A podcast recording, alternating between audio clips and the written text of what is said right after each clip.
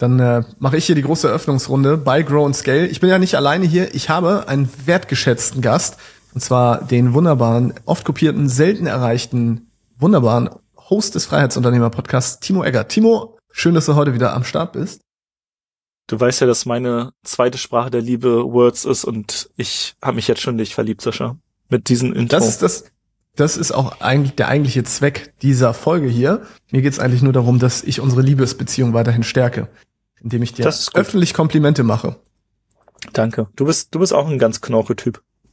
Danke, dass du mich als Knorke bezeichnest. Das ist ja ein top aktuelles Wort. Ist wahrscheinlich Jugendwort des Jahres 2023, würde ich behaupten. Ja, also auf jeden Fall. Oder 1800, das ist ein bisschen zu alt. Vielleicht 1998. Ja, ich würde sagen in den 80ern, 70er, 80er. Ich sag, Knorke ist aus den 80ern. Aber das kann ja vielleicht mal jemand googeln und uns schreiben. Vielleicht Timo per Instagram oder mir an hallo@sascha-boampong.de, wann Knorke das Jugendwort des Jahres gewesen sein könnte. Aber darum soll es ja heute gar nicht gehen. Heute geht es darum, dass für viele das Jahr 2023 gar nicht so richtig Knorke war. Vor allem, ich spreche jetzt von Menschen, die ein Online-Business hatten. Ja, und was meine ich mit Online-Business? Das sind primär Menschen, die entweder den kompletten Kundenanbahnungsprozess digital über das Internet machen oder Kundenanbahnung und auch Verkauf und Leistungserbringung übers Internet machen. So, das zähle ich jetzt alles mal in das weite Feld des Online-Business. Und ich will gar nicht zu tief reingehen in das, was 2023 alles passiert ist. Es gab diverse Krisen und es gibt sie auch noch. Egal, ob es Kriege, Krankheiten oder wirtschaftliche Krisen sind. All das hat es nicht leichter gemacht für viele. Und ich weiß nicht, ob das nur so eine Wahrnehmung von mir ist, aber ich habe das Gefühl, dass viele Menschen, mit denen ich spreche und auch gesprochen habe in diesem ganzen Online-Business-Bereich, Timo, dass es für viele sehr, sehr schwer geworden ist. Ja, vor allem im Marketing, das ist, glaube ich, auch das, worauf wir uns wahrscheinlich heute primär konzentrieren, in dieser lauten Welt des Internets noch Gehör zu finden und an Menschen zu kommen, die bereit sind, in ihre Produkte oder Dienstleistungen zu investieren. Und da würde ich gerne ein bisschen reingehen, was vor allem gar nicht so in den Schmerz des Jahres 2023, sondern eher in, wie haben wir das gemacht, dass 2023 für uns ein relativ erfolgreiches Jahr war, interessanterweise, vor allem in einer Firma. Und was sind so unsere Prognosen für das Jahr 2024? Wie sollte Online-Marketing, Online-Business da funktionieren? Also wenn du Lust hast, da mit mir rein zu tappen, Timo, dann let's go. Ja, ich habe richtig Bock und ja, wie du gesagt hast, viele Krisen, Inflation, Leute haben vielleicht weniger Geld oder zumindest halten das Geld mehr zusammen und ich glaube, man kriegt viel in den Nachrichten mit, wenn man sich die Nachrichten mal reinzieht und ich glaube, da hat sich einiges verändert. Es ist schwieriger geworden, es ist lauter geworden, das heißt, es gibt auch mehr Wettbewerb, dadurch werden natürlich auch die Preise, wenn man zum Beispiel Ads schaltet, teurer. Und die Frage ist jetzt, wie kann man dann trotzdem noch ein erfolgreiches Online-Business haben? Du hast gesagt, eine unserer Firma läuft sehr, sehr gut. Die anderen, da haben wir auch gemerkt, so ein, ja, es gibt in dem einen oder anderen Business Probleme, weil auch vielleicht sich Marketingbotschaften abgenutzt haben, die generischer geworden sind oder es mehr Leute da draußen gibt, die gleiche oder eine ähnliche Marketingbotschaft haben. Deswegen muss man so ein bisschen in 2024 sich, glaube ich, verändern. Und du hast da, glaube ich, auch schon ein paar Dinge. Wir haben vor ein paar Tagen auch über ein, zwei Dinge gesprochen, die wir jetzt bei uns aktiv angehen werden. Und ja, ich habe Bock, über das Thema zu sprechen, weil ich glaube, das für viele interessant ist. Vielleicht auch noch ein kleiner Disclaimer. Nicht alle Dinge, die wir jetzt umsetzen in 2024, sind für dich vielleicht relevant, weil wir in der einen oder anderen Firma vielleicht auch an einem anderen Punkt sind. Deswegen, aber da können wir vielleicht auch nochmal drauf eingehen, was sind so Dinge, die man generell verändern sollte in 2024 und was sind vielleicht Dinge, die man erst ab einer bestimmten Stufe im Unternehmertum verändern sollte. Yes. Und ich gehe ja sogar so weit, dass ich sage, im Grunde genommen ist gar nicht so viel passiert. Also ich habe das Gefühl, es gibt so einfach so marktreife Entwicklungen und Zyklen und wir sind jetzt einfach wieder an einem Punkt angekommen, den wir vielleicht sogar ähnlich schon mal hatten, nicht ganz so intensiv, weil du hast das ja schon gesagt, es ist lauter geworden, es ist voller geworden. Gerade zu Zeiten der Pandemie haben sehr viele Menschen auf einmal gemerkt, okay, ich kann jetzt nicht mehr offline arbeiten, sind dann in das Online-Business reingegangen und dadurch gibt es auf einmal viel, viel mehr Mitbewerber. Aber gleichzeitig, finde ich, ist das auch eine schöne Entwicklung, weil dadurch gibt es natürlich auch eine höhere Akzeptanz von digitalen Angeboten auf der Konsumentenseite, weil Menschen dann auch gemerkt haben, ich kann das ja auch über das Internet machen, ich kann bestimmte Dinge auch Coachings, Weiterbildung über das Internet kaufen und es funktioniert. Das heißt, ich sehe da jetzt nicht nur eine negative Entwicklung und sage, oh Gott, das war jetzt alles so furchtbar, sondern ich finde, wir sind eigentlich an einem schönen Punkt, wo das, was wir machen, nicht mehr ganz so abgefahren ist für die meisten Menschen, weil wir nicht mehr irgendwelche Einhörner sind, sondern inzwischen haben viele verstanden, dieses Internet, das kann ich nicht nur nutzen, um ein bisschen zu googeln und ein bisschen YouTube-Videos zu gucken und Social Media zu machen, sondern ich kann das auch nutzen, um mich zum Beispiel weiterzubilden. Und da wir primär im Weiterbildungsmarkt sind, oder auch, wir sind primär im Weiterbildungsmarkt, ist das, finde ich, eigentlich auch eine sehr gute Entwicklung. Ja, und gleichzeitig, was vielleicht auch erst negativ ist, dass der Wettbewerb größer wird. Gleichzeitig wird dadurch natürlich das Vertrauen geringer, weil es auch viele schwarze Schafe gibt. Und dadurch wird sich Qualität langfristig wieder durchsetzen. Das heißt, wenn du ein gutes Produkt hast, geile Kundenerfahrung lieferst, dann wirst du langfristig davon profitieren, auch wenn es kurzfristig vielleicht nach unten geht. Aber es wird wichtiger, vertrauensvoll zu sein und auch glückliche Kundenstimmen zu haben, Testimonials, Social Proof und auch vielleicht das Long-Term-Game zu spielen und nicht den schnellen Euro zu machen.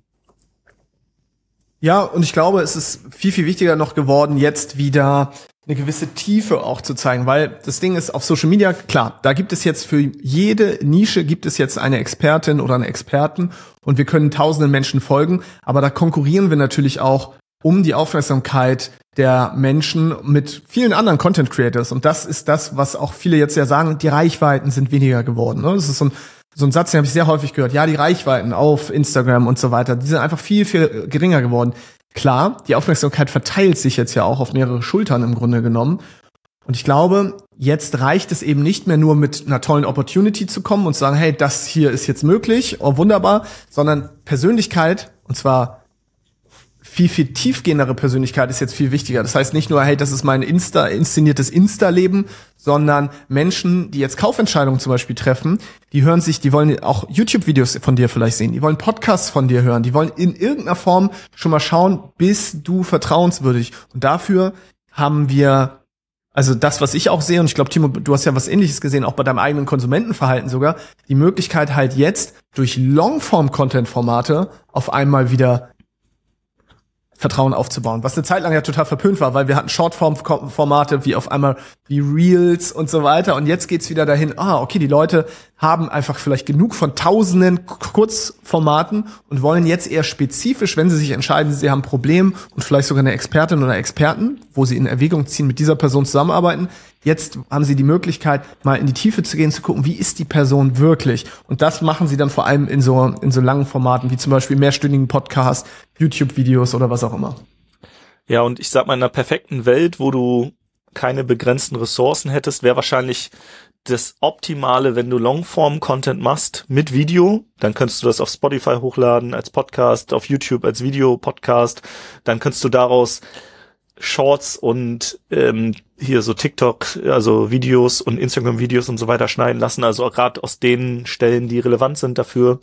Und dann könntest du über die Short-Form-Plattformen, Instagram, TikTok, YouTube-Shorts und Co. die Leute abholen und dann ein paar davon, einen gewissen Prozentsatz in dein Longform-Content konvertieren, wo du dann Vertrauen langfristig aufbaust, weil über Shortform-Content Kunden zu generieren, ist auf jeden Fall schwieriger, weil du halt in so einem kurzen 30-sekündigen Video natürlich jetzt nicht mega in die Tiefe gehen kannst, außerdem konkurrierst du mit vielen, aber wenn du das nutzt, um die Aufmerksamkeit zu bekommen, um die Leute, die vielleicht mehr erfahren wollen, in Longform-Content zu holen, ist das, glaube ich, ein geiler Weg.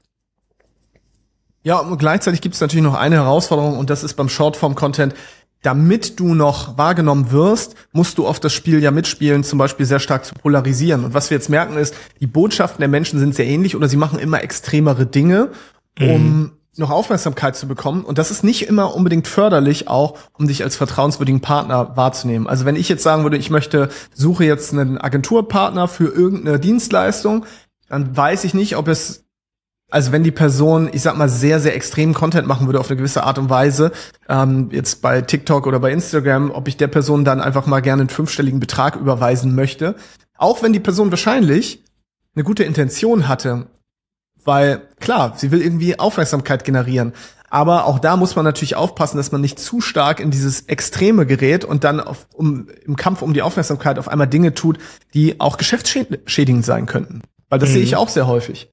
Ja, ich glaube, je bewusster deine Zielgruppe, desto weniger oder desto mehr kannst du schaden durch solche polarisierenden Botschaften, obwohl es ja auch 1-2 Leute draußen gibt, die sehr erfolgreich sind, die genau das nehmen, ne, die bewusst am Anfang polarisieren, dann sagen, ja, jetzt beschäftigen die Leute sich erst mit uns und dann über Longform checken die Leute, ja, okay, vielleicht sind die doch ganz gut in dem, was sie machen. Ich glaube, ja, also man muss zumindest auf den Zettel haben, dass man jetzt nicht irgendwelche Sachen raushaut, die konträr zu der eigenen Meinung sind.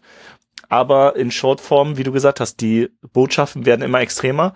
Ich sehe da gesamtgesellschaftlich auch Probleme, dass wir, wenn wir immer extremer werden, also nicht nur in dem Bereich, sondern auch politisch und Co., dass wir in diesen Mikrobubbles sind, weil wir ja nur noch das angezeigt bekommen, was wir interessant finden. Und wenn der Algorithmus einmal checkt, wir interessieren uns für ein Thema, dann gehen wir in so ein Rabbit Hole rein, merken es aber gar nicht richtig und ist wie so radikalisieren für bestimmte Sachen. Deswegen, ich finde auch Longform-Formate geiler, weil da muss halt nicht so polarisiert werden. Da wird vielleicht an der einen oder anderen Stelle mal polarisiert, aber es ist halt nicht so dieses permanent Dopamin, bam, bam, bam, bam, bam. Genau, aber die Shortform-Plattformen, die funktionieren halt leider so, dass über Polarisierung du Aufmerksamkeit erzeugst. Aber das ist die Frage, willst du die bekommen oder willst du vielleicht eher wenige qualitativ hochwertige Leute? Dann kannst du vielleicht auch ein bisschen weniger polarisieren, kriegst nicht die Riesenaufmerksamkeiten, aber vielleicht von den richtigen Leuten.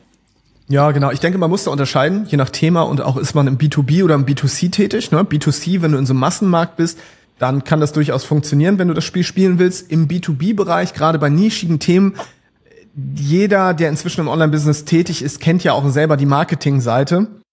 Und ich habe immer das Gefühl so, okay, je weiter Menschen sind also vom unternehmerischen Reifegrad her, desto weniger brauchen sie jetzt dieses, ich folge dir erstmal und muss mir 10.000 Content-Formate angucken, sondern das ist dann relativ schnell so, dass ich mir jemanden angucke und merke, ich habe das Gefühl, die Person könnte mir helfen. Ich konsumiere jetzt ganz bewusst vielleicht 2-3 längere Formate und dann treffe ich auch schon schnell eine Kaufentscheidung. Das hast du natürlich im B2C-Bereich nicht. Da musst du inzwischen, glaube ich, viel, viel länger Vertrauen aufbauen, weil das Geld nicht mehr so locker sitzt, weil die Leute schon häufiger Scam-Opfer geworden sind und sich denken, ob das alles so richtig ist, was da passiert. Dann kommt natürlich noch die mediale Berichterstattung dazu, dass diese Online-Menschen, gerade so in der Online-Coaching-Szene, dass da viel Schindluder getrieben wurde. Und das führt einfach dazu, dass dieser No-Like- und Trust-Faktor, den zu erlangen, deutlich schwieriger geworden ist in letzter Zeit, als es vielleicht noch vor ein paar Jahren war, wo die Leute dachten, oh wow, das ist ja ein tolles, spannendes Angebot oder ein spannendes Format, das kannte ich ja noch gar nicht. Ich gebe hier meine E-Mail-Adresse ein und dann kann ich mir so einen Vortrag anschauen und guck mal, jetzt kann ich hier was kaufen. Da saß A, das Geld noch lockerer und B, haben die Leute das auch noch nicht so häufig gesehen. Aber inzwischen sind die den Werbebotschaften häufig ausgesetzt gewesen, die haben schlechte Erfahrungen teilweise gemacht und medial wird auch noch schlecht darüber berichtet. Das macht es gerade im B2C-Bereich meiner Meinung nach sehr, sehr viel schwieriger, über jetzt zum Beispiel Social Media Interessenten für das eigene Angebot zu gewinnen. Vor allem wissen die meisten Leute, dass das kostenlose Erstgespräch oder Strategiegespräch oder wie es auch immer heißt, mittlerweile letztendlich ein Verkaufsgespräch ist, wo dir zum Schluss ein Angebot gepitcht wird oder auch Webinare, dass da eigentlich der Content, den du bekommst, ja, ich sag mal, für jemanden, der weiter ist, recht flach ist, für einen Anfänger wahrscheinlich trotzdem guter Content und zum Schluss auch gepitcht wird. Das heißt, die Leute werden auch immer bewusster, also selbst, ich sag mal, meine Schwester, meine Mutter und Co. wissen irgendwann, was ein Webinar ist und das zum Schluss verkauft wird und Co. Das heißt, du musst auch, wenn du Inhalte bietest, ich sag mal, vielleicht ein bisschen mehr in die Tiefe gehen und ein bisschen mehr schon rausgeben, als es vielleicht noch früher der Fall war. Absolut. Dann haben wir natürlich noch eine neue Entwicklung, die wir hier ansprechen müssen an der Stelle, das ist das Thema künstliche Intelligenz. Nehmen wir jetzt mal vor allem ChatGPT als Beispiel, einfach weil es auch so präsent ist. November 2022, glaube ich, ChatGPT so für die Öffentlichkeit. Richtig ist, glaube ich, public gegangen. Und da haben natürlich viele festgestellt, wow, ich kann das auch nutzen, um zum Beispiel Content zu kreieren. Und das heißt, seitdem sind noch mehr Leute in der Lage, mit Hilfe von ein paar Befehlen Content zu erzeugen. Und auch andere Tools sorgen ja dafür, dass ich vielleicht sogar Social-Media-Grafiken, Posts, Videos und ähnliches erstellen kann. Das heißt, das Internet wurde auf einmal noch mehr mit Content geflutet. Und zwar auch von Menschen, die vorher vielleicht nicht in der Lage waren, Content zu produzieren. Und dadurch passiert natürlich auch wieder Folgendes, dadurch, dass jeder in der Lage ist, auf sämtliches Wissen zuzugreifen, und zwar noch viel stärker als zu der Zeit, wo wir nur gegoogelt haben. Jetzt haben wir noch eine Intelligenz, die Wissen für uns kongregiert, also zusammenfasst, sammelt, haben wir auch wieder nicht mehr das Problem, dass wir denken, ich brauche mehr Wissen, sondern wir brauchen jetzt wieder eigentlich jemanden, der uns mehr Klarheit gibt, der uns an die Hand nimmt, dieses Wissen implementiert. Wir wollen also eigentlich mehr über die Erfahrung anderer lernen als eine reine Wissensvermittlung. Weil reine Wissensvermittlung, jeder kann sich das Wissen inzwischen selber ranschaffen. Und jetzt wollen wir jemanden haben, der dieses Wissen vielleicht schon angewendet hat auf sich und der von seiner Persönlichkeit her zu mir passt und mich dann unterstützt. Und ich glaube, das hat sich auch ein bisschen verändert. Oder wie siehst du das? Ja, und du hast KI angesprochen, was halt auch jetzt, ich habe gestern oder so eine Nachricht bekommen von einem, der hat gesagt, ey, wir können alle deine Videos halt in 70 Sprachen übersetzen mit deiner Stimme, und das heißt, es gibt wahrscheinlich auch in Zukunft immer mehr Leute, die internationalisieren, die einfach ihren Content dann auf verschiedenen Plattformen streuen und gucken, wenn ich das in 70 Sprachen streue, in welcher kommt das vielleicht an? Das heißt, das sind auch noch so Sachen, die einfacher geworden sind durch KI. Und ja, es sind viele Möglichkeiten, aber es gibt natürlich auch ganz viele Downsides davon. Aber ja, diese Content-Flut, so, die sehe ich halt immer mehr. Und die Aufmerksamkeitsspanne der Leute geht immer mehr nach unten.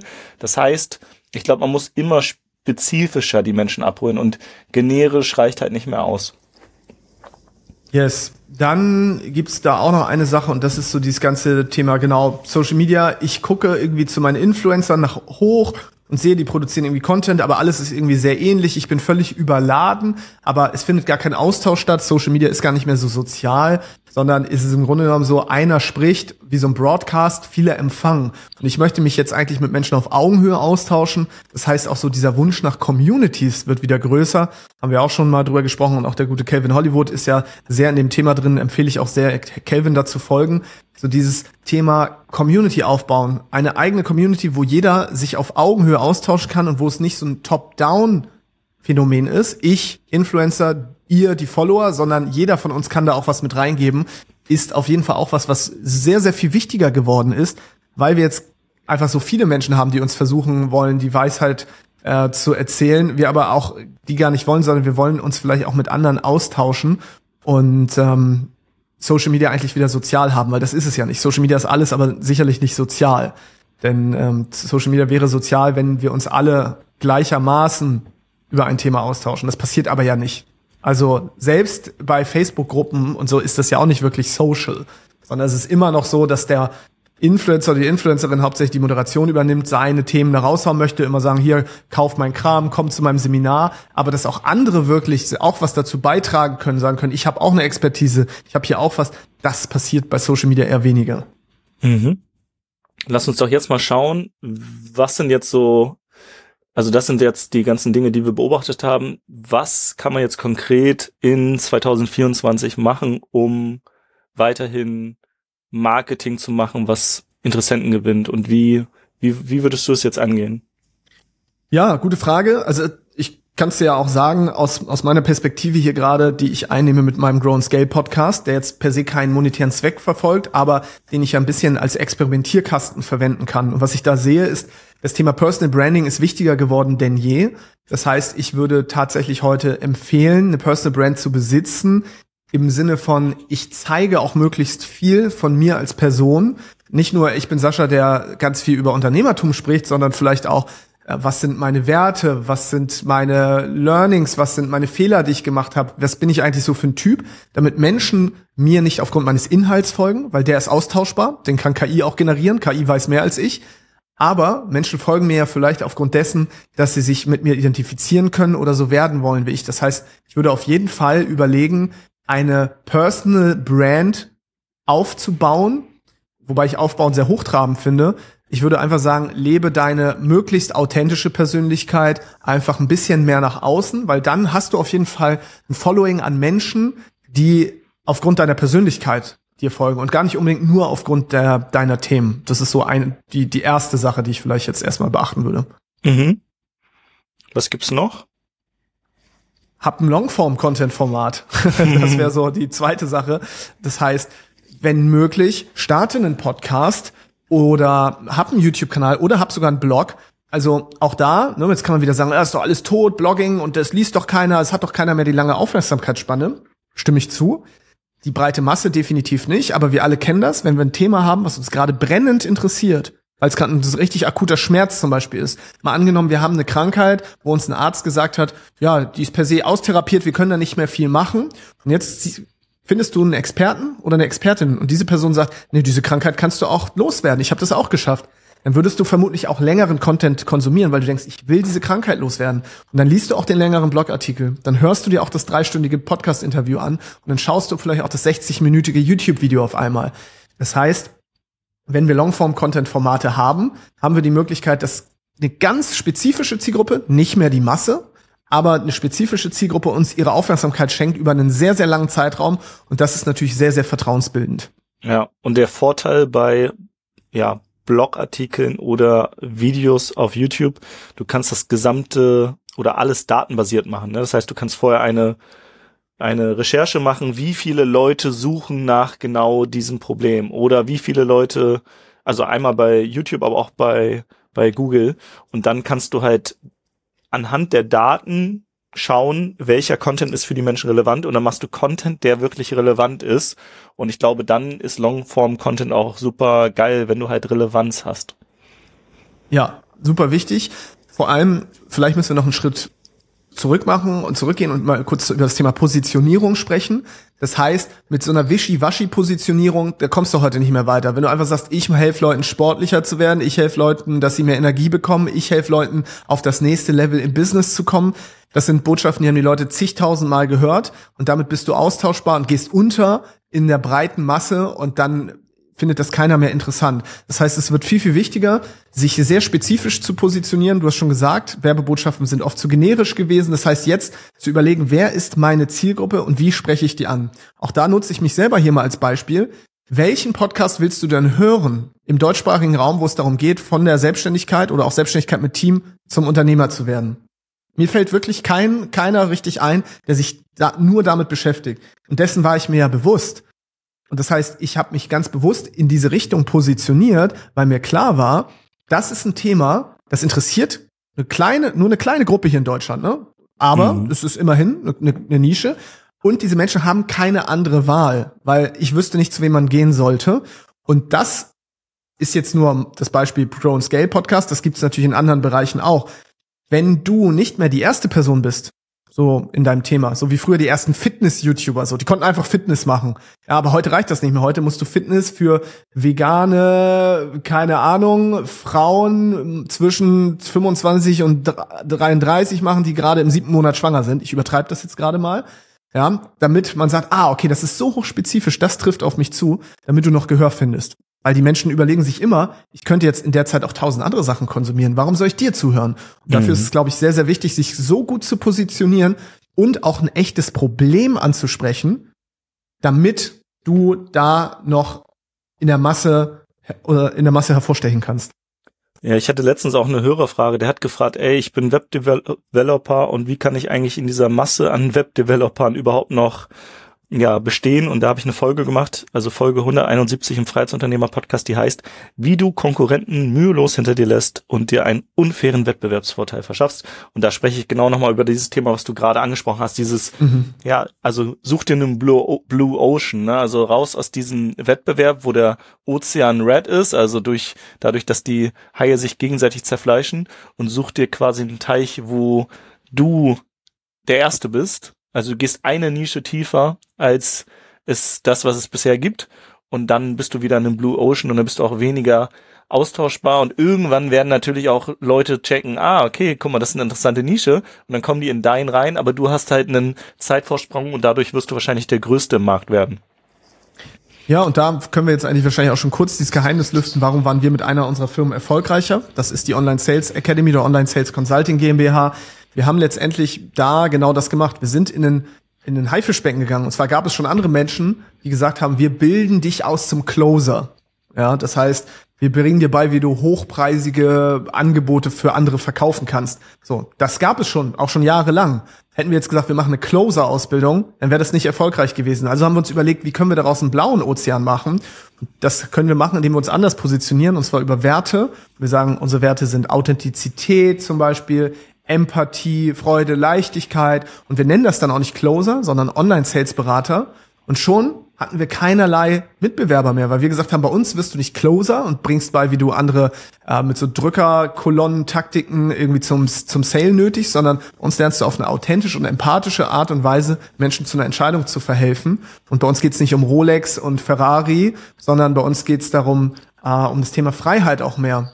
Und schon, zack, waren wir in einem blauen Ozean und konnten dadurch auch selbst in dieser eher schwierigeren Zeit auf einmal den Rekordumsatz fahren und haben sehr, sehr erfolgreich, werden das Jahr 2023 sehr erfolgreich abschließen im siebenstelligen Bereich.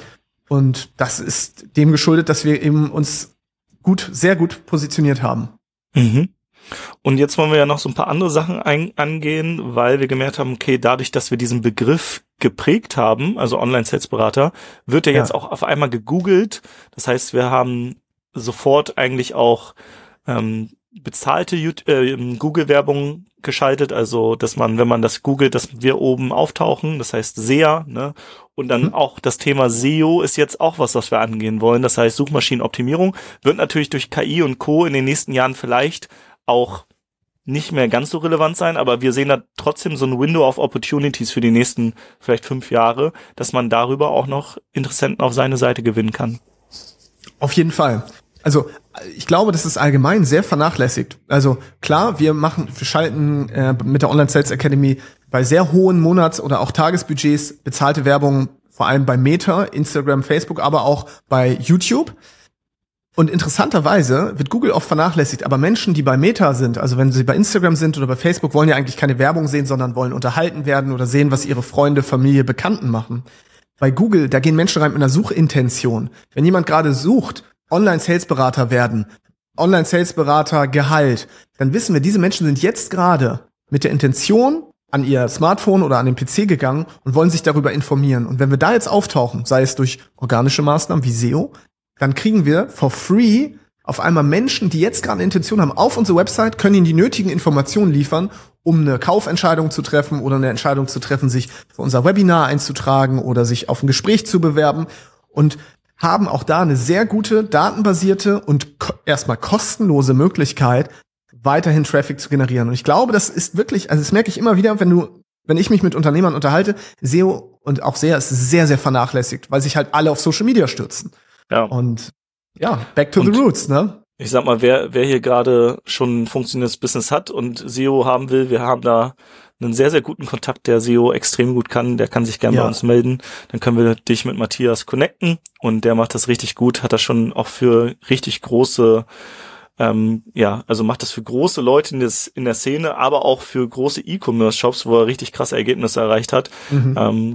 Das heißt, wenn du mal jemanden brauchst, der Suchmaschinenoptimierung macht, dann melde dich gerne bei Sascha oder mir.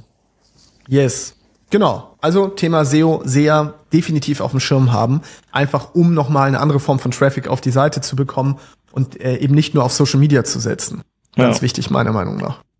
Ich habe mich letztens auch mal in so einen Funnel eingetragen von einem Amerikaner und der hat genau diese ganzen Dinge, die wir jetzt ansprechen, auch angesprochen, weil in Amerika ist es wahrscheinlich sogar noch krasser, die sind ja meistens immer 2 Jahre voraus. Und der hat halt auch gesagt, okay, der Markt verändert sich und es ist halt lauter geworden und wie kann man denn trotzdem jetzt noch Kunden gewinnen? Und der hat eine Strategie vorgestellt, die ich ganz interessant fand. Die haben wir jetzt noch nicht umgesetzt, aber wir können halt zumindest mal drüber sprechen, ob die so funktionieren könnte. Und zwar hat er gesagt, man holt die Leute auf 3 unterschiedlichen Ebenen ab. Auf der ersten Ebene versuchst du erstmal Content zu machen, der für die Leute relevant ist. Sagen wir mal, du hast so ein 10-minütiges Video, das schaltest du auf Meta und das schauen die Leute sich an und da lieferst du ganz viel Mehrwert. Auf der zweiten Ebene, alle, die dieses Video gesehen haben, die bekommen auch das zweite Video. Da machst du zum Beispiel ein Call to Action auf ein Webinar oder Gespräch oder was auch immer. Damit holst du die Leute ab, die recht schnell Kaufentscheidungen treffen. So ein Sascha zum Beispiel, du bist so jemand, der will gar nicht lange in irgendwelchen Funnels unterwegs sein, sondern du sagst, ach komm, ich kauf und fertig. Und dann gibt's aber die Leute, die nicht sofort Kaufentscheidungen treffen. Und was er da macht, auf der dritten Ebene, und das ist jetzt die Veränderung, weil der Rest, den kannten wir schon so, er macht jetzt Folgendes und sagt, wir haben jetzt ein drittes Video, auch Content, und das strahlt er jetzt an alle aus, die das erste und das zweite gesehen haben, aber mit einer erhöhten Frequenz. Das heißt, die sollen das jetzt zum Beispiel 7-mal in der Woche sehen. Das macht man in der Regel eigentlich nur bei lokalen Marketing. Das heißt, wenn du zum Beispiel ein Fitnessstudio in meiner Heimatstadt bist, dann könntest du halt alle im Umkreis von 25 Kilometern sollen jetzt einfach 7-mal in der Woche meine Werbung gezeigt bekommen. Das ist natürlich recht teuer, weil du die Frequenz erhöhst, aber weil du dadurch das erste Video gemacht hast, das zweite und nur die Leute, die komplett oder zu 75% gesehen haben, den zeigst du auch die andere Werbung, aber mit einer erhöhten Frequenz aus. Das heißt, du erzeugst so eine Art Omnipräsenz in dem Bereich, wo Leute sich eh schon für dein Angebot interessieren. Und die denken, krass, ich sehe ja überall deren Werbung. So, dabei machst du das halt nur für ein paar Leute, ne? Also stell dir vor, du hast erstmal das erste Video an 10.000 Leute, das schauen dann, weiß nicht, 1.000 Leute komplett. Dann an diese 1.000 strahlst du das nächste aus, das gucken dann irgendwie 200 komplett, weil die sich schon vorher auch für das Thema interessiert haben. Und diese 200 Leute, die da in die dritte Ebene kommen, denen zeigst du einfach jeden Tag jetzt eine Werbung von dir. Das heißt, nur eine ganz kleinen Anzahl, aber jeden Tag in einer erhöhten Frequenz. Und die sehen dich immer und überall nur noch. Und dadurch kannst du halt dafür sorgen, dass du für Leute, die sich eh schon für Themen interessieren, die jetzt auch schon viel Content von dir konsumiert haben, dass du jetzt da einfach noch eine Art Branding-Faktor reinpackst, weil die dich immer und immer und immer wieder sehen. Das fand ich ganz spannend, weil ich das bisher nur von Local Businesses kannte, aber nicht von Online-Business, die ja tendenziell überall ja Kunden gewinnen könnten. Ja, ist auf jeden Fall eine valide Strategie, wenn man Social Media als wichtigen oder bezahltes Social Media Marketing nutzt, kann das richtig gut funktionieren.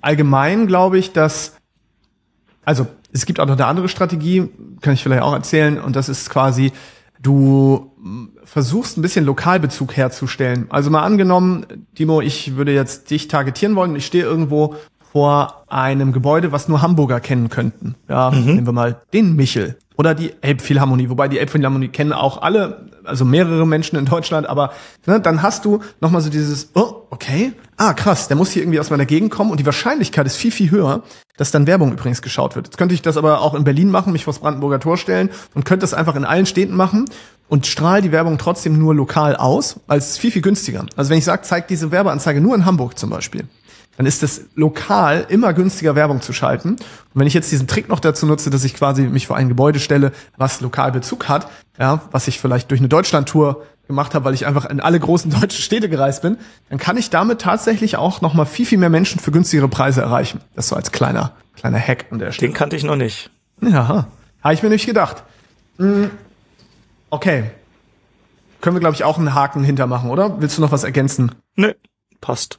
Ich habe was, das ist meiner Meinung nach richtig wichtig, und zwar habe eigenen Besitz, Datenbesitz. Das klingt jetzt wieder so, ja, Datenbesitz, was meine ich damit? Ich meine sowas wie, habe eine E-Mail-Liste, also spätestens jetzt solltest du eine E-Mail-Liste haben oder einen Telegram-Kanal, also irgendeinen Kanal, wo du zumindest zum größten Teil darüber bestimmen kannst, was da passiert, weil Social Media, dein Konto kann dir gesperrt werden, es kann sein, dass man dich verbannt, dass die Reichweite runtergeht und dann ist alles vorbei.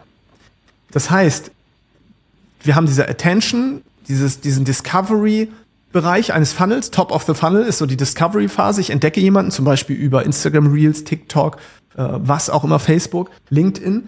Jetzt ist aber die Frage, wie schaffe ich es, Menschen zu überführen in meine eigene Reichweite? Und da muss ich was haben. Du zum Beispiel, du hast einen Telegram-Kanal, ich habe eine E-Mail-Liste und das ist wichtiger geworden denn je. Denn wenn man sich die Zahlen anschaut, dann ist es so, dass auch heute noch der höchste Return on Investment einfach bei E-Mail-Marketing zum Beispiel ist. Das heißt, du brauchst eine eigene Reichweite, eigenen Zielgruppenbesitz, wo kein anderer dir die Regeln vorgibt. Das heißt, du baust dein Haus nicht auf gemieteten Grund, sondern du hast dann ein eigenes Grundstück. Und das ist meiner Meinung nach noch viel wichtiger geworden, weil wir oft jetzt ja auch gesehen haben, von einem Tag auf den anderen kann dein Konto entweder weg sein, gesperrt sein, gelöscht sein oder die Plattform ist nicht mehr trendy und dann ist es vorbei. Dann erreichst du deine eigenen Follower nicht mehr. Und jeder, der jetzt rein organisch noch was macht bei Social Media, hat vermutlich schon erkannt, wenn du einen Post machst, zum Beispiel bei Instagram, ja, wie viel Prozent von den Leuten, die bei dir auf Follower, als Follower zählen, wie viel erreichst du da wirklich noch? Das ist verschwindend gering. Und wenn ich jetzt zum Beispiel meine E-Mail-Liste gucke, meine letzte E-Mail, die ich geschrieben habe, 87% Öffnungsrate. Das heißt, wenn ich jetzt 100 Leute hätte als Following, hätten 87 davon diese E-Mail geöffnet. Und das ist natürlich astronomisch. Das ist natürlich nochmal eine deutlich höhere Öffnungsrate als der Standard. Und da merkt man halt, weil du halt sehr spitz positioniert bist und die sich eintragen, weil du auch das nicht über so ein Log-Angebot machst, so Freebie, sondern du sagst, ey, das ist ein Newsletter. So, das heißt, das Bewusstsein der Leute, die sich eintragen, ist natürlich ein anderes. Du hast da du sagst halt, es gibt das und das, aber erwarte jetzt nicht, dass ich da irgendwie einen Freebie raushaue oder so. Gibt's bei mir halt nicht. Und, oder noch nicht. Und dadurch ist die Qualität natürlich eine sehr hohe, weil normalerweise Öffnungsraten von 30% sind eigentlich schon gut, ne? So 30 bis 50% ist schon richtig 18 krass. 18 ist der Standard, glaube ich, 18%. 18 ist der Standard, ja, siehst du, dann hast du mit 30% oder so schon eine unfassbar gute und 87%, das ist natürlich komplett out of the box hier. Ja, aber auch bei dir bei Telegram, man sieht's ja, es funktioniert auch da recht gut. Warum? Du hast es gerade gesagt, ich locke nicht und du hast ja, glaube ich, auch nicht gelockt. Oder gibt's irgendwas, was ich bekomme, wenn ich in deinen Telegram-Kanal komme? Also was ich schon gemacht habe, war ja dieses Jahr viele Meetups, ne? Also einmal vor Ort in Köln, in Berlin, in Hamburg und auf Mallorca hatte ich auch eins. Das heißt, und ein Online-Meetup, das heißt, dadurch sind natürlich viele reingekommen, aber ich habe jetzt kein Freebie oder so, sondern das war's. Und genau, also sehr gut, da können wir gleich nämlich anknüpfen, aber da will ich nochmal was zu sagen, weil auch das, da melden sich ja nur Menschen, die sagen, ich möchte mehr Kontakt zu dir. Und das ist ein krasser Hack. Ja, wohingegen sonst war es ja so, ich besteche dich mit einem Content-Piece, mit einem Lead-Generator oder Freebie, wie auch immer du es nennen möchtest. Du kriegst hier eine PDF, du kriegst hier ein Video, du kriegst das. Ja, aber dann melden sich die Leute ja nicht an, weil sie sagen, bitte schick mir möglichst viele Mails. Aber bei mir melden sich die Leute unter anderem an, weil sie sagen, ich will möglichst viel von dir erfahren, weil ich spitz positioniert bin, weil ich Personal Branding ernst nehme und du ja genauso. Das heißt, ich möchte mehr von dir erfahren. Und das ist dann auch wieder ein ganz anderes Publikum. Und da möchte ich dann direkt sagen, du kannst heutzutage mit weniger Following mehr Umsatz machen als Leute, die eine richtig große Reichweite haben. Ja. Und das ist, glaube ich, was viele verstehen müssen, dass die Anzahl der Follower überhaupt nichts mehr mit dem Umsatz zu tun hat. Eigentlich auch nie hatte, meiner Meinung nach, aber nun gut. Sondern du kannst, wenn du die richtigen Menschen hast, kannst du auch mit 100 Leuten, also ich gehe so weit, ich sage, du kannst auch mit 100 Leuten ein Millionen-Business haben. Mit 100 Followern.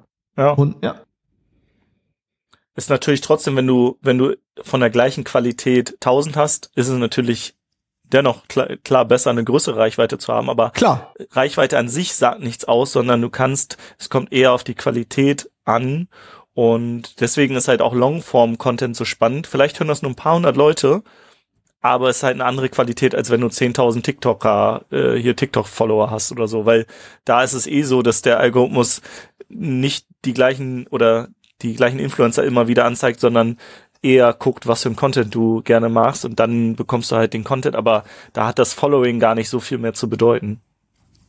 Yes. Alright, ich habe noch eine Sache, die ist vielleicht ganz, ganz spannend und ich glaube, du machst das eigentlich auch sehr ähnlich. Vielleicht wollen wir da mal drauf eingehen und zwar Offline-Angebote oben in die Customer Journey zu packen.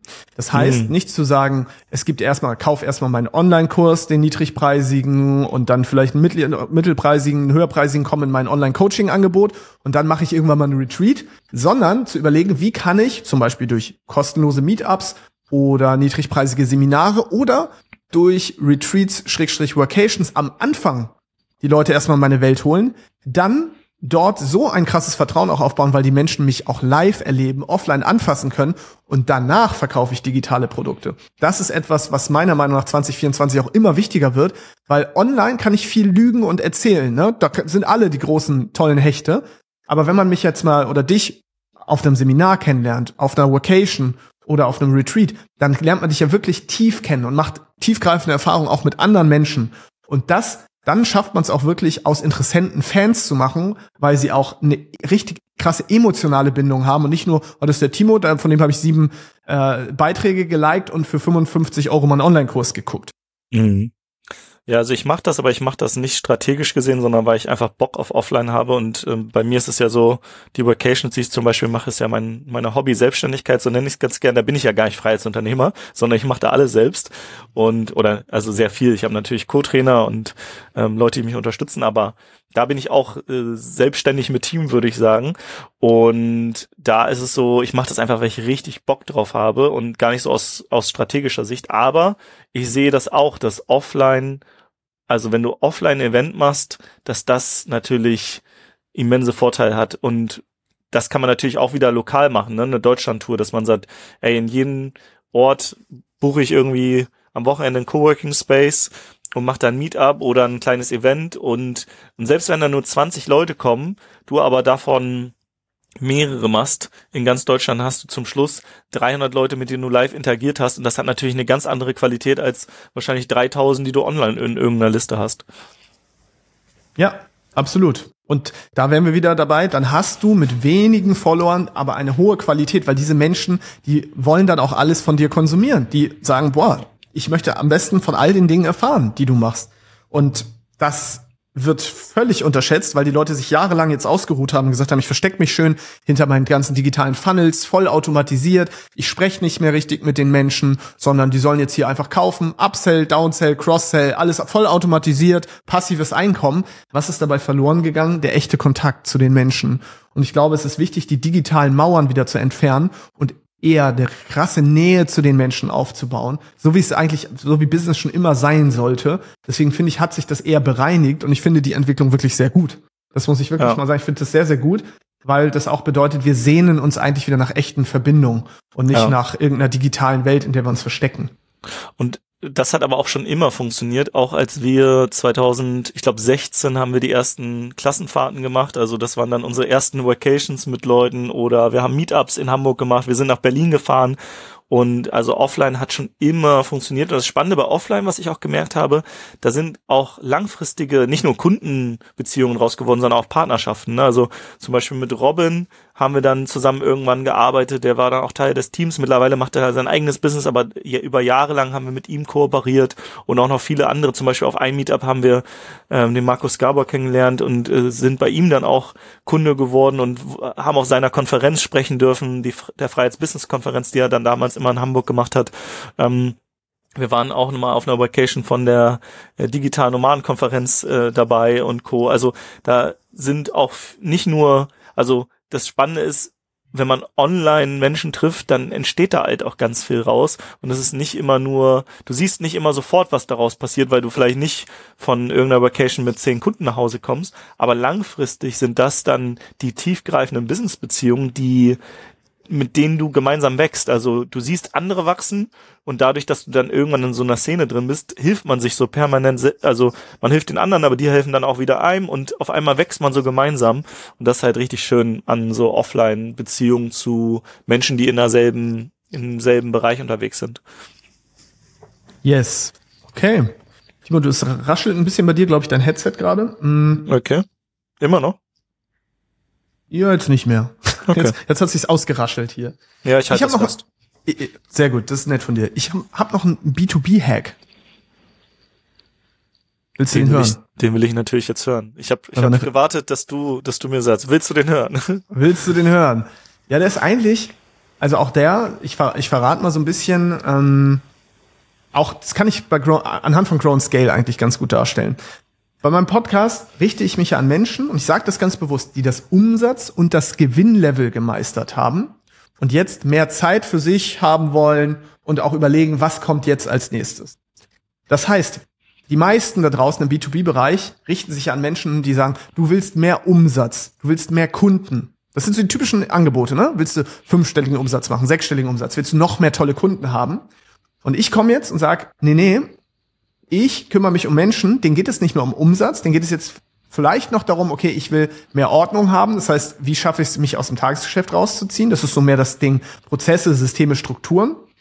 Aber auch, ja, was mache ich denn jetzt mit meiner ganzen Zeit und meinem Leben, weil ich habe das jetzt alles gemeistert. Und was dadurch passiert ist, ich richte mich primär jetzt nicht mehr an Menschen, die Defizitbedürfnisse haben. Oh Mann, ich brauche mehr Kunden, mehr Umsatz. Ne? In diesem, oh Scheiße, ich bin in so einer Überlebensfalle drin, sondern ich bin total in der Fülle. Und das ist ganz, ganz spannend. Das heißt, sich auch zu überlegen, gerade wenn man im B2B-Bereich ist, was sind eigentlich die Angebote, also wie kann ich mich an Menschen richten, die genug haben, die nicht sagen, oh nee, ich habe nicht genug Sales, nicht genug Kunden, weil da ist es immer, A, haben die weniger Geld und B, geht's denen natürlich deutlich schlechter, weil die brauchen ja gerade was. Wie kannst du dich an die wenden, die sagen, ich habe eigentlich alles, aber was kann ich denn damit jetzt noch machen? Und das ist ganz, ganz spannend, weil da gibt's auch einen riesigen Markt. Ich meine, du kennst den ja selber auch, diesen Markt, Timo, an Angeboten für Menschen, die sagen, ich habe eigentlich alles. Mhm. Und das ist nicht zu vernachlässigen. Und das ist sehr angenehm, weil man dann auch vor allem mit Menschen oft zu tun hat, die nicht mehr darüber reden, was ihnen fehlt, sondern die überlegen, was kann ich anderen noch geben oder wie kann ich meine Freiheit noch vergrößern, was kann ich noch mit meiner Zeit anfangen. Und das ist sehr, sehr, sehr spannend, wenn man sich überlegt, wie komme ich vielleicht in diese Sphären und kann mit dieser Art von Menschen zusammenarbeiten. Weil das ist ein ganz anderer Kundentyp als die Menschen, die sagen, ey, hilf mir jetzt bitte schnellstmöglich Sales zu machen, sonst bin ich nächsten Monat bankrott.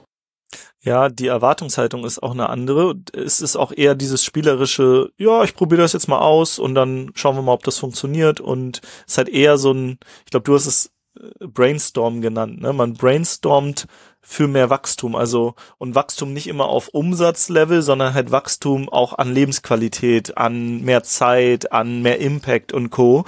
Und dann ist es halt, ja, ich glaube, altdeutsch nennt man es, oder nicht deutsch, sondern englisch ist es der Sparringspartner. Und ich glaube, ja, in die Richtung zieht man halt Menschen an, die mehr in der Fülle sind. Und dann ist eine Zusammenarbeit halt auch mit viel weniger Druck, weil wenn jemand jetzt gerade Umsatz braucht, ansonsten kann er nächsten Monat seine Miete nicht zahlen, dann ist die Pressure natürlich high. Und dann ist es so, dass wenn Menschen aus dem Mangel agieren, manchmal halt auch dann so ganz viele Erwartungen in andere reinlegen und die Selbstverantwortung gar nicht mehr übernehmen, so. Und deswegen sehr, sehr, sehr, sehr gut auch zu schauen, an wen möchte ich mich überhaupt richten mit meinen Angeboten. Und der Hack funktioniert im B2C übrigens doch, fällt mir gerade auf. Und zwar, du kannst dir überlegen, wodurch kennzeichnen sich Menschen, die gerne Selbstverantwortung übernehmen?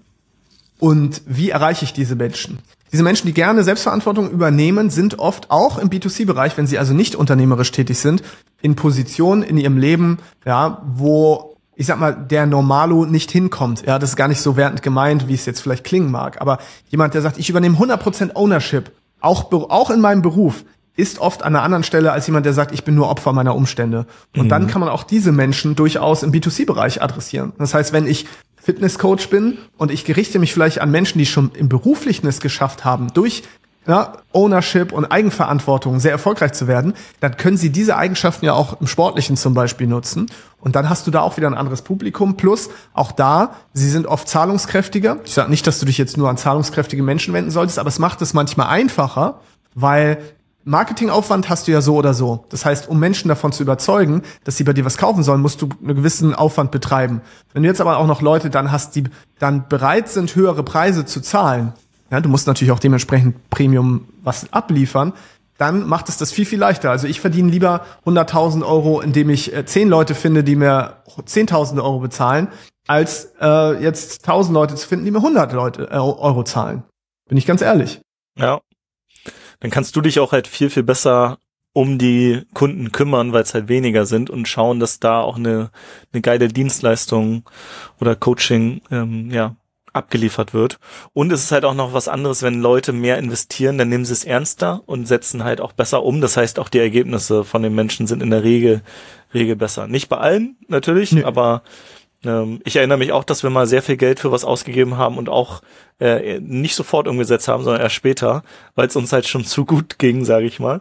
Aber in der Regel ist es schon so, people who pay, pay attention. Deswegen, ja, wenn du, ich sag's jetzt ganz bewusst, billig Kunden anziehst, dann wirst du mehr Probleme haben mit einem gewissen Prozentsatz dieser Kunden, als wenn du Premium-Kunden anziehst, weil die schauen nicht so aufs Geld, die sind halt auch bewusster, auch gerade im Coaching-Bereich brauchst du auch mehr Eigenverantwortung. Jemand, der schon viel Geld verdient hat, vielleicht jetzt nicht geerbt, sondern der hat es wirklich verdient, der muss ja schon zu der Person geworden sein, dass er sehr viel Eigenverantwortung übernimmt, sonst hätte er gar nicht so viel Geld verdient.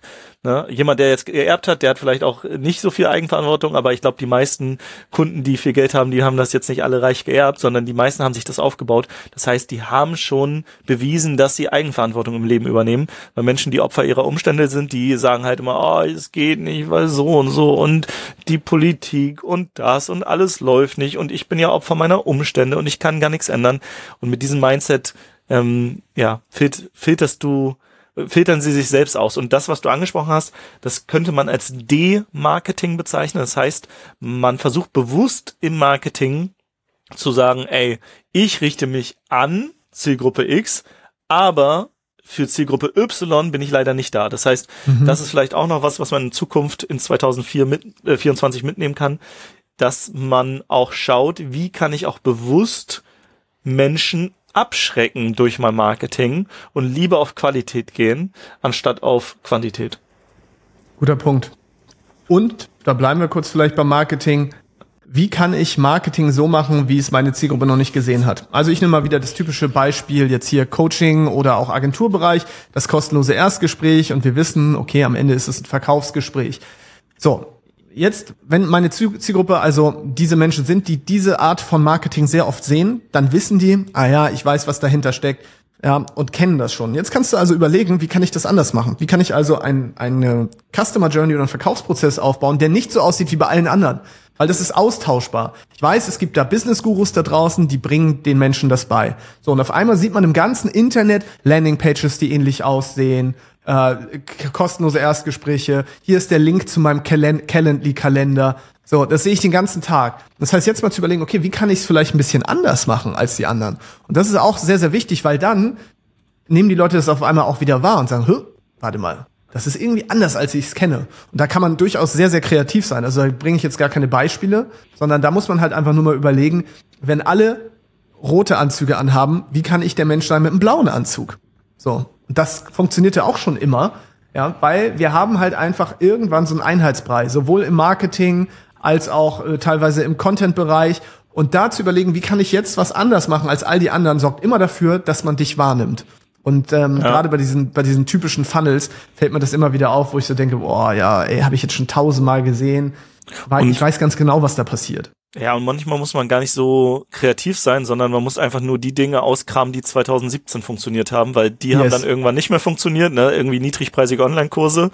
Und dann hat man gesagt, Online-Kurse sind tot und irgendwann sagt man, okay, jetzt ist das Erstgespräch, das kostenlose Erstgespräch tot. Jetzt macht man vielleicht wieder niedrigpreisige Online-Kurse, um Vertrauen aufzubauen oder einen Buchfunnel oder einen Hörbuch oder was auch immer, dass man erstmal gratis Content rausgibt und vielleicht auch sehr, sehr hochqualitativ hochwertigen Content, sodass die Menschen, die das gekauft haben, sagen, Alter, wenn das schon geil ist, wie ist es denn, wenn ich mit der Person zusammenarbeite? Ist ja noch geiler. Ja, finde ich gut. Hast gute Beispiele auch jetzt genannt, weil es ist wirklich so, das ist zyklisch, ne? Also wir haben wirklich gefühlt teilweise einfach wieder 2013, 2014 hier im Online-Marketing, weil es jetzt eben so wichtig ist, wieder Vertrauen aufzubauen und man jetzt die Leute rausfischen will, die bereit sind, den nächsten Schritt zu gehen, die aber jetzt auch nicht alle den ganzen Tag in kostenlose Erstgespräche wollen, macht es total Sinn, zum Beispiel zu überlegen, wie kann ich schon beweisen, dass ich es drauf habe, aber nicht nur durch kostenlosen Content, zum Beispiel durch so Minikurse. Und ich selber bin inzwischen auch so, dass ich das echt gern konsumiere. Also ich habe in letzter Zeit auch echt viele niedrigpreisige Online-Produkte gekauft von anderen Menschen, habe gedacht, wow, das war auch wirklich gut. Das war wirklich richtig, richtig gut und hat dazu geführt, dass ich denke, wenn die Person jetzt was höherpreisiges hätte, habe ich von der schon gesehen, was sie drauf hat. Und das ist ein valider Funnel. Aber das kann in ein paar Jahren halt auch wieder anders aussehen, weil das gab's wie gesagt schon mal. Ja, das ist egal, ob es Tripwire hieß oder Tiny Offer Funnel. Man gibt dem Kind einfach immer wieder einen neuen Namen. Ja, aber ist spannend, ne? Also wenn wir jetzt mal uns anschauen, wir haben vorhin gesagt, okay, wir fokussieren uns jetzt auf SEO. SEO ist wahrscheinlich eins der ältesten Dinge, die man im Internet so machen kann.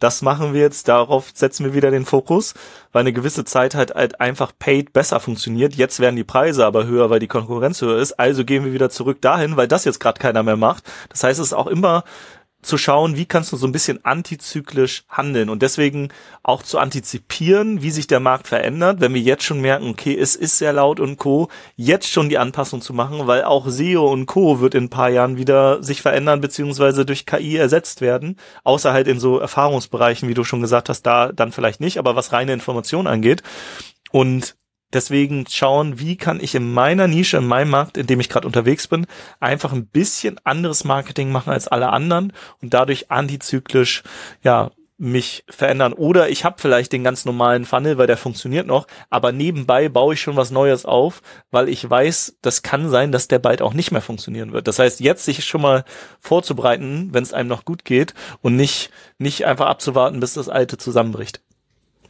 Yes. 2 Sachen habe ich noch, ganz schnell. Eine Sache ist, das ja geht so ein bisschen Hand in Hand auch mit dem Thema Community, wo wir eben gerade drüber gesprochen haben, dass es Sinn macht, sich vielleicht Communities aufzubauen, auch zu überlegen, wie kann ich zum Beispiel solche Communities monetarisieren. Durch einen niedrigen monatlichen Beitrag, gerade wenn man in einem Massenmarkt ist, kann es sehr viel Sicherheit geben, wenn man weiß, okay, ich habe irgendwie 1000 Leute, die mir 39 € im Monat zahlen, dann habe ich auf einmal 39.000 € wiederkehrende Einnahmen im Monat. Und wir kennen ja auch durchaus Menschen, mit denen wir auch zusammengearbeitet haben, die dieses wiederkehrende Einnahmenmodell sehr, sehr erfolgreich fahren. Gerade wenn man in einem, wie gesagt, in einem Bereich ist, der vielleicht mehr auf Masse geht, dann kann das super gut funktionieren, dass man sagt, wie kann ich so ein Membership-Modell einfach anbieten? Die funktionieren nämlich auf einmal auch wieder. Ja, man soll sich wundern. Das ist die eine Sache und Sache Nummer 2 fällt mir nicht ein, aber vielleicht hast du erstmal dazu noch was zu sagen, vielleicht komme ich da nochmal drauf.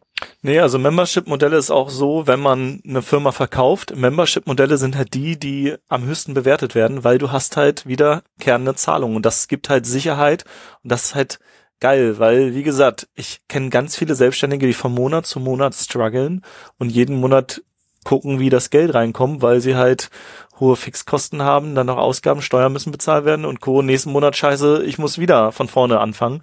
Und wenn du aber halt was hast, wie du ein Membership hast, und da gibt's einmal natürlich die Möglichkeit, sehr niedrigpreisige zu haben und auf Masse zu gehen oder auch zu überlegen, wie kannst du auch für Premium-Kunden einem Membership, was vielleicht höherpreisig ist, anbieten. Also kann alles funktionieren. Muss man natürlich immer schauen, in welcher Nische man unterwegs ist. Also da kann man jetzt, glaube ich, nicht so sagen, es gibt eine Lösung, die für alle in jedem Markt funktioniert, sondern da muss man immer so ein bisschen schauen, macht das Membership-Modell auch in dem Bereich Sinn? Wir haben zum Beispiel auch mal Membership-Bereiche gehabt, da haben wir gemerkt, okay, die Idee ist ganz gut, aber ich glaube, in der Realität wäre das dann auch, hätte das nicht so funktioniert. Also man muss immer so ein bisschen schauen. Genau. Mir ist die Sache eingefallen, und zwar ist das noch so der Hinweis, überprüfe deine Marketingbotschaften. Also wenn du seit Jahren immer die gleiche Marketingbotschaft verwendest, kann es sein, dass die eben nicht mehr funktioniert, weil sich die Zeiten geändert haben. Weil wir jetzt in der Zeit sind, wo die Menschen teilweise eher sich, ja, ängstlich sind, erhöhtes Sicherheitsbedürfnis haben. Und du kommst jetzt vielleicht noch mit dem großen Thema Freiheit und die Leute wollen aber vielleicht aktuell gar keine Freiheit. Musst du mal schauen, habe ich das überhaupt angepasst oder hänge ich eigentlich noch auf derselben Marketingbotschaft rum, die vielleicht vor 3-4 Jahren noch funktioniert hat, die jetzt aber aktuell nicht mehr funktioniert. Also mal zu überlegen, inwiefern hat sich auch das Empfinden meiner aktuellen Zielgruppe verändert durch die aktuellen Krisenzeiten, die es nun mal alle gibt. Da muss man sich gerade ganz stark hinterfragen, sowohl sein ganzes Geschäftsmodell teilweise, ja, weil wie gesagt, Wischiwaschi, Wuwu-Coaching funktioniert jetzt aktuell vielleicht nicht mehr, weil die Leute haben das Geld nicht mehr so locker sitzen, um bei dir einfach mal so ein bisschen Selbstverbesserung zu buchen, zumindest nicht die breite Masse. Und die wollen sich vielleicht auch aktuell gerade gar nicht selbst verwirklichen, sondern sie möchten eher sicher weiterhin Einkommen haben und auch nicht von der KI in 2 Jahren ersetzt werden. Und das ist nochmal eine ganz andere Geschichte als das, was vor ein paar Jahren noch ging, wo es uns allen gefühlt zumindest besser ging, ne? Wo es wirklich, ja, so allen ging es eigentlich gut, ja, und wir haben kaum große Sorgen. Die größte Sorge ist, wie kann ich beruflich noch ein bisschen was machen, was mich vielleicht mehr erfüllt? Das war so, als wir den Digital-Nomaden-Podcast gestartet haben. Das ist heute, glaube ich, nicht mehr zu 100% so. Ich glaube nicht, dass sich jeder darüber Gedanken macht, sondern jetzt geht's auch vor allem darum, zu überlegen, wie schaffe ich es auch nächstes und übernächstes Jahr noch genug Geld reinzubekommen. Deswegen haben ja die Behörden und der öffentliche Dienst auf einmal auch so einen Zuwachs, weil viele Menschen auf einmal in den öffentlichen Dienst wollen, Beamte werden wollen oder Angestellte im öffentlichen Dienst, weil das diesen Sicherheitsaspekt so bedient, den sich viele wünschten gerade. Ja, und gleichzeitig wird ganz viel gerade im öffentlichen Dienst gestreikt. Ich kriege das ja gerade mit, weil eigentlich wollte ich morgen mit meinem neuen Campervan losfahren an die Algarve, aber es wird gestreikt und die Systeme sind irgendwie da zusammengebrochen. Deswegen, ich habe so einen Zulassungsservice gebucht. Deswegen muss ich jetzt, anstatt dass das in 1-2 Tagen passiert, teilweise bis zu 10 Tage kann das jetzt dauern. Jetzt sitze ich hier so ein bisschen im kalten Deutschland fest und merke, dass ich finde das spannend. So einmal, die Leute wollen mehr Sicherheit. Und gleichzeitig im öffentlichen Dienst wird man halt nicht so easy gefeuert. In der Wirtschaft ist es jetzt so, dass gerade in Krisenzeiten eher weniger gestreikt wird, weil Menschen überhaupt froh sind, dass sie einen Arbeitsplatz haben, so. Und ja, deswegen kann ich verstehen, dass ganz viele jetzt in den öffentlichen Dienst gehen, weil da ist natürlich, mullig warm und ein bisschen mehr Sicherheit. Ich habe auch überlegt, ob ich den Freiheitsunternehmer-Podcast in den Sicherheitsunternehmer-Podcast bald umbrande, ne? Aber klingt scheiße, deswegen lasse ich das. Sicherheitsbeamten-Podcast. Ja, mein Opa, der war ja auch im öffentlichen Dienst, hat immer gesagt, der öffentliche Dienst ist halt gesicherte Armut, hat er gesagt. Würde ich so nicht unterschreiben, weil, also ich weiß auch, er hat damals schon gutes Geld verdient und ich war ja auch im öffentlichen Dienst und über das Gehalt konnte ich mich wirklich nie beschweren.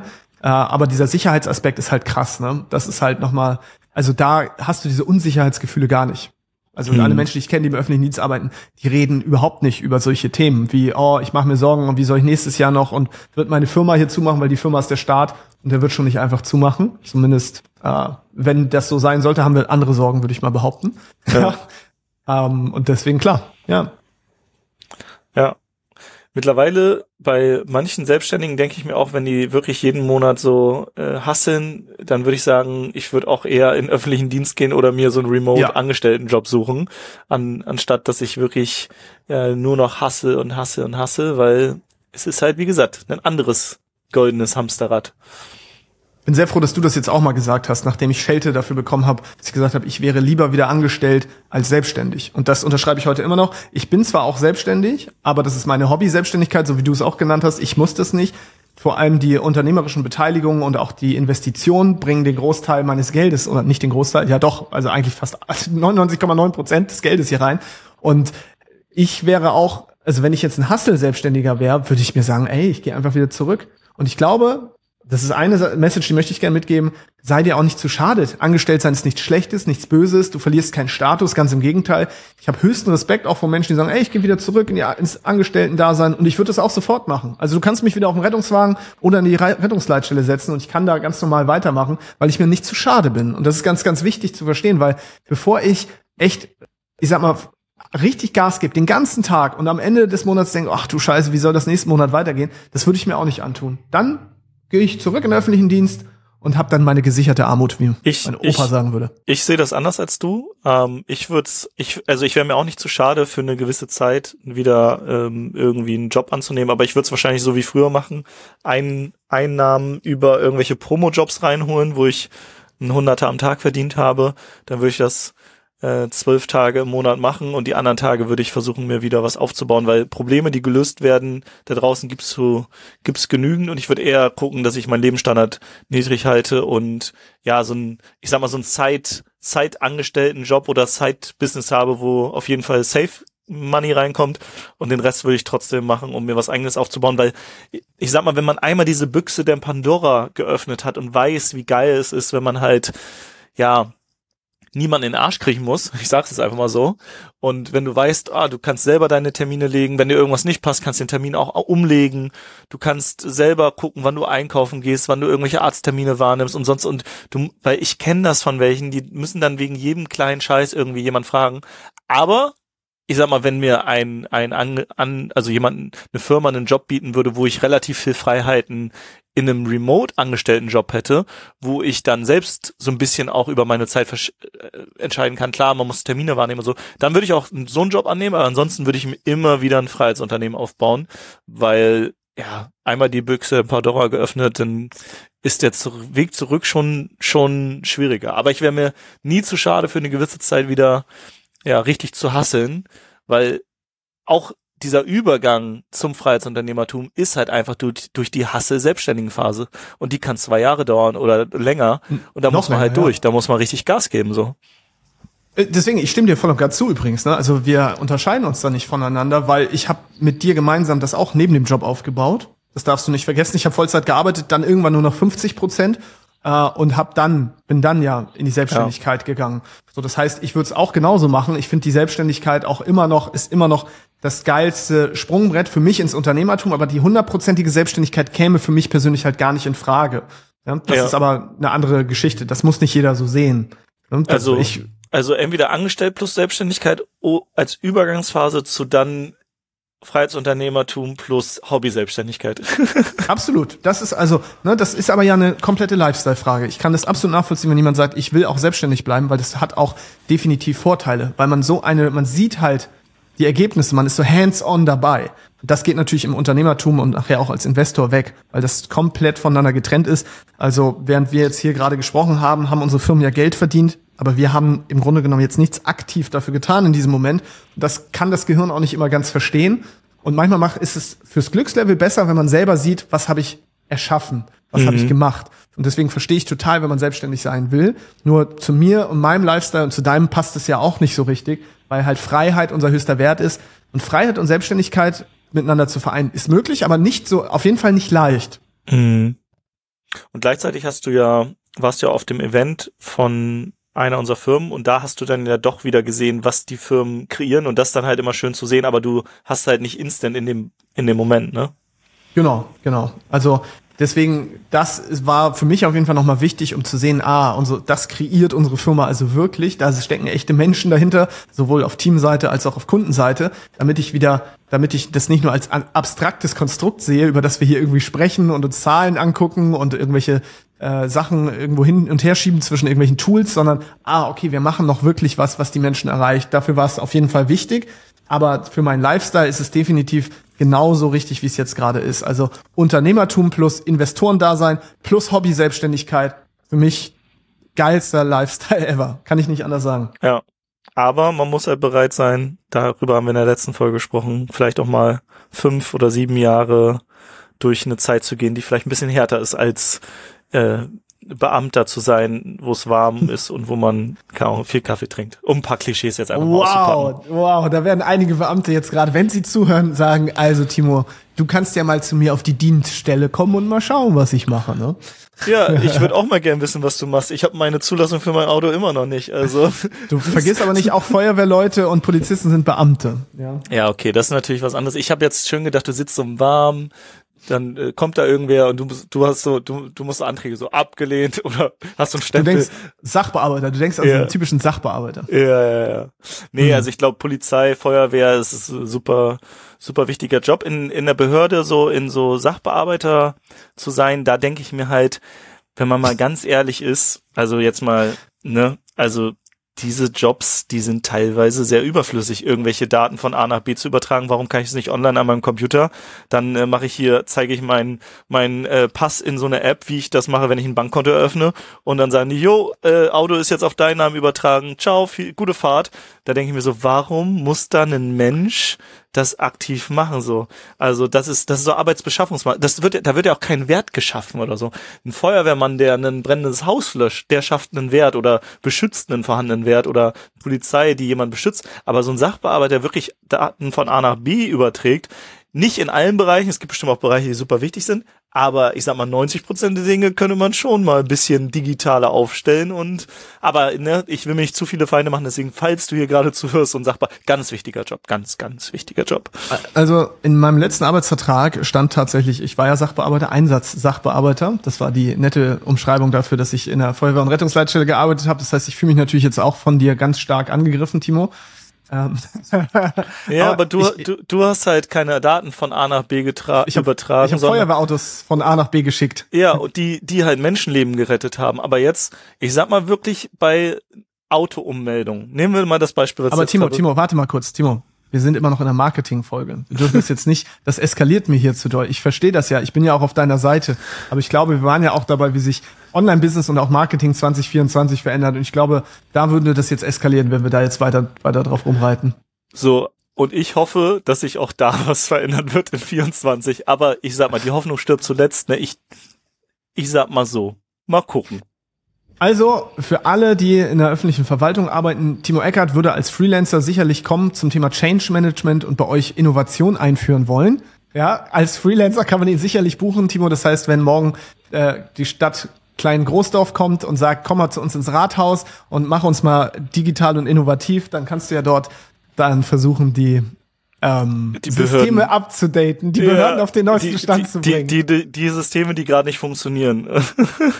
Aber vielleicht noch eine Sache, auch wenn es hier eine Marketingfolge ist zum Schluss. Wir wurden ja damals nach Estland eingeladen von der estländischen Regierung und ich erinnere mich, wie wir da ich sag mal, sich sehr, sehr über Germany lustig gemacht wurde, weil die halt schon, ich glaube, 98% oder 99% ihrer Behördengänge digitalisiert haben. Und die haben halt immer richtig dann gelacht und meinten, ja, auch ja, deutsche Politiker waren hier und so. Und ja, haben sich sehr über uns lustig gemacht. Und da sieht man halt, wie undigital wir leider immer noch sind, obwohl wir durch Corona ja schon einen, ich sag mal, einen Sprung gemacht haben. Manche Behördengänge kann man ja, glaube ich, jetzt sogar digital machen, aber halt immer noch zu wenig. Ich muss aufpassen, dass ich da nicht zu doll jetzt doch reingehe. Ja, okay. Wir beenden das, wir machen uns nur Feinde hier. Also, ihr seid alle die Sachbearbeiter sind, ganz wichtiger Job, den wird's auch noch in 20 Jahren geben, ne? Alles bleibt hier so, wie es ist, beim Alten, und wir können jetzt hier Schluss machen. Timo wollte als Kind auch nicht Astronaut oder Feuerwehrmann werden, sondern er hat gesagt, ich will Sachbearbeiter werden. Das ist mein größter Traum, Anträge zu bearbeiten und Daten von A nach B zu schieben. Und viel Kaffee zu trinken. Ich hoffe natürlich, du konntest trotzdem was mitnehmen hier als Hörerinnen und Hörer heute zum Thema Online-Business und Marketing. 2024, 2023 war nicht für alle unbedingt das leichteste Jahr, ich weiß. Aber ganz ehrlich, vielleicht, wenn ich nur eine Sache mitgeben kann, dann ist es dieses, überleg doch mal, wie kannst du aus den größten Krisen die größten Chancen machen? Und ja, das klingt jetzt so abgedroschen, aber ganz ehrlich, wir haben das auch oft gemacht. Und dann also die besten Geschäftsideen und besten und erfolgreichsten Unternehmen sind, glaube ich, sogar in Krisenzeiten entstanden. Und sich dessen auch wieder bewusst zu werden, das heißt, okay, wenn alle Menschen gerade ihren Fokus auf ein gewisses Problem lenken, wie können wir in der Zeit andere Probleme lösen oder vielleicht sogar die Problemlöser für diese globalen Probleme sein? Ich sag mal so, Impfstoffhersteller zu sein während einer Pandemie könnte wirtschaftlich auf jeden Fall sehr lukrativ gewesen sein. Ja? Und da ist auch immer eine Frage des Fokus. Ja? Und die Folge ist nicht gesponsert von BioNTech, Pfizer. Jetzt habe ich mir Feinde gemacht. Heißt die Firma überhaupt so? Nee, wie heißt die denn? Es waren zwei Firmen, oder? BioNTech und Pfizer. Ich habe keine Ahnung, da gab's drei oder so. Oder mehrere wahrscheinlich. Ich weiß es nicht mehr. Ja. Wir haben viel Meinung und wenig Ahnung. Wir müssen jetzt hier Schluss machen. Ja. Ansonsten liken, teilen, kommentieren, wie auch immer. Timo, Freiheitsunternehmer-Podcast, reinhören. Ist ein geiler Typ, merkt ihr ja. Grow and Scale sowieso. Und ja. Jetzt habe ich keinen Call to Action mehr, außer lasst uns 2024 zum besten Jahr unseres Lebens machen. Fertig. Absolut. Das wird geil. 2024 wird geil. Beste Jahr. It was a pleasure. Thank you. It was an honor, a pleasure. I appreciate you. Thanks a lot and have a nice day. Bye bye, Butterfly. See you later, Alligator. Bye.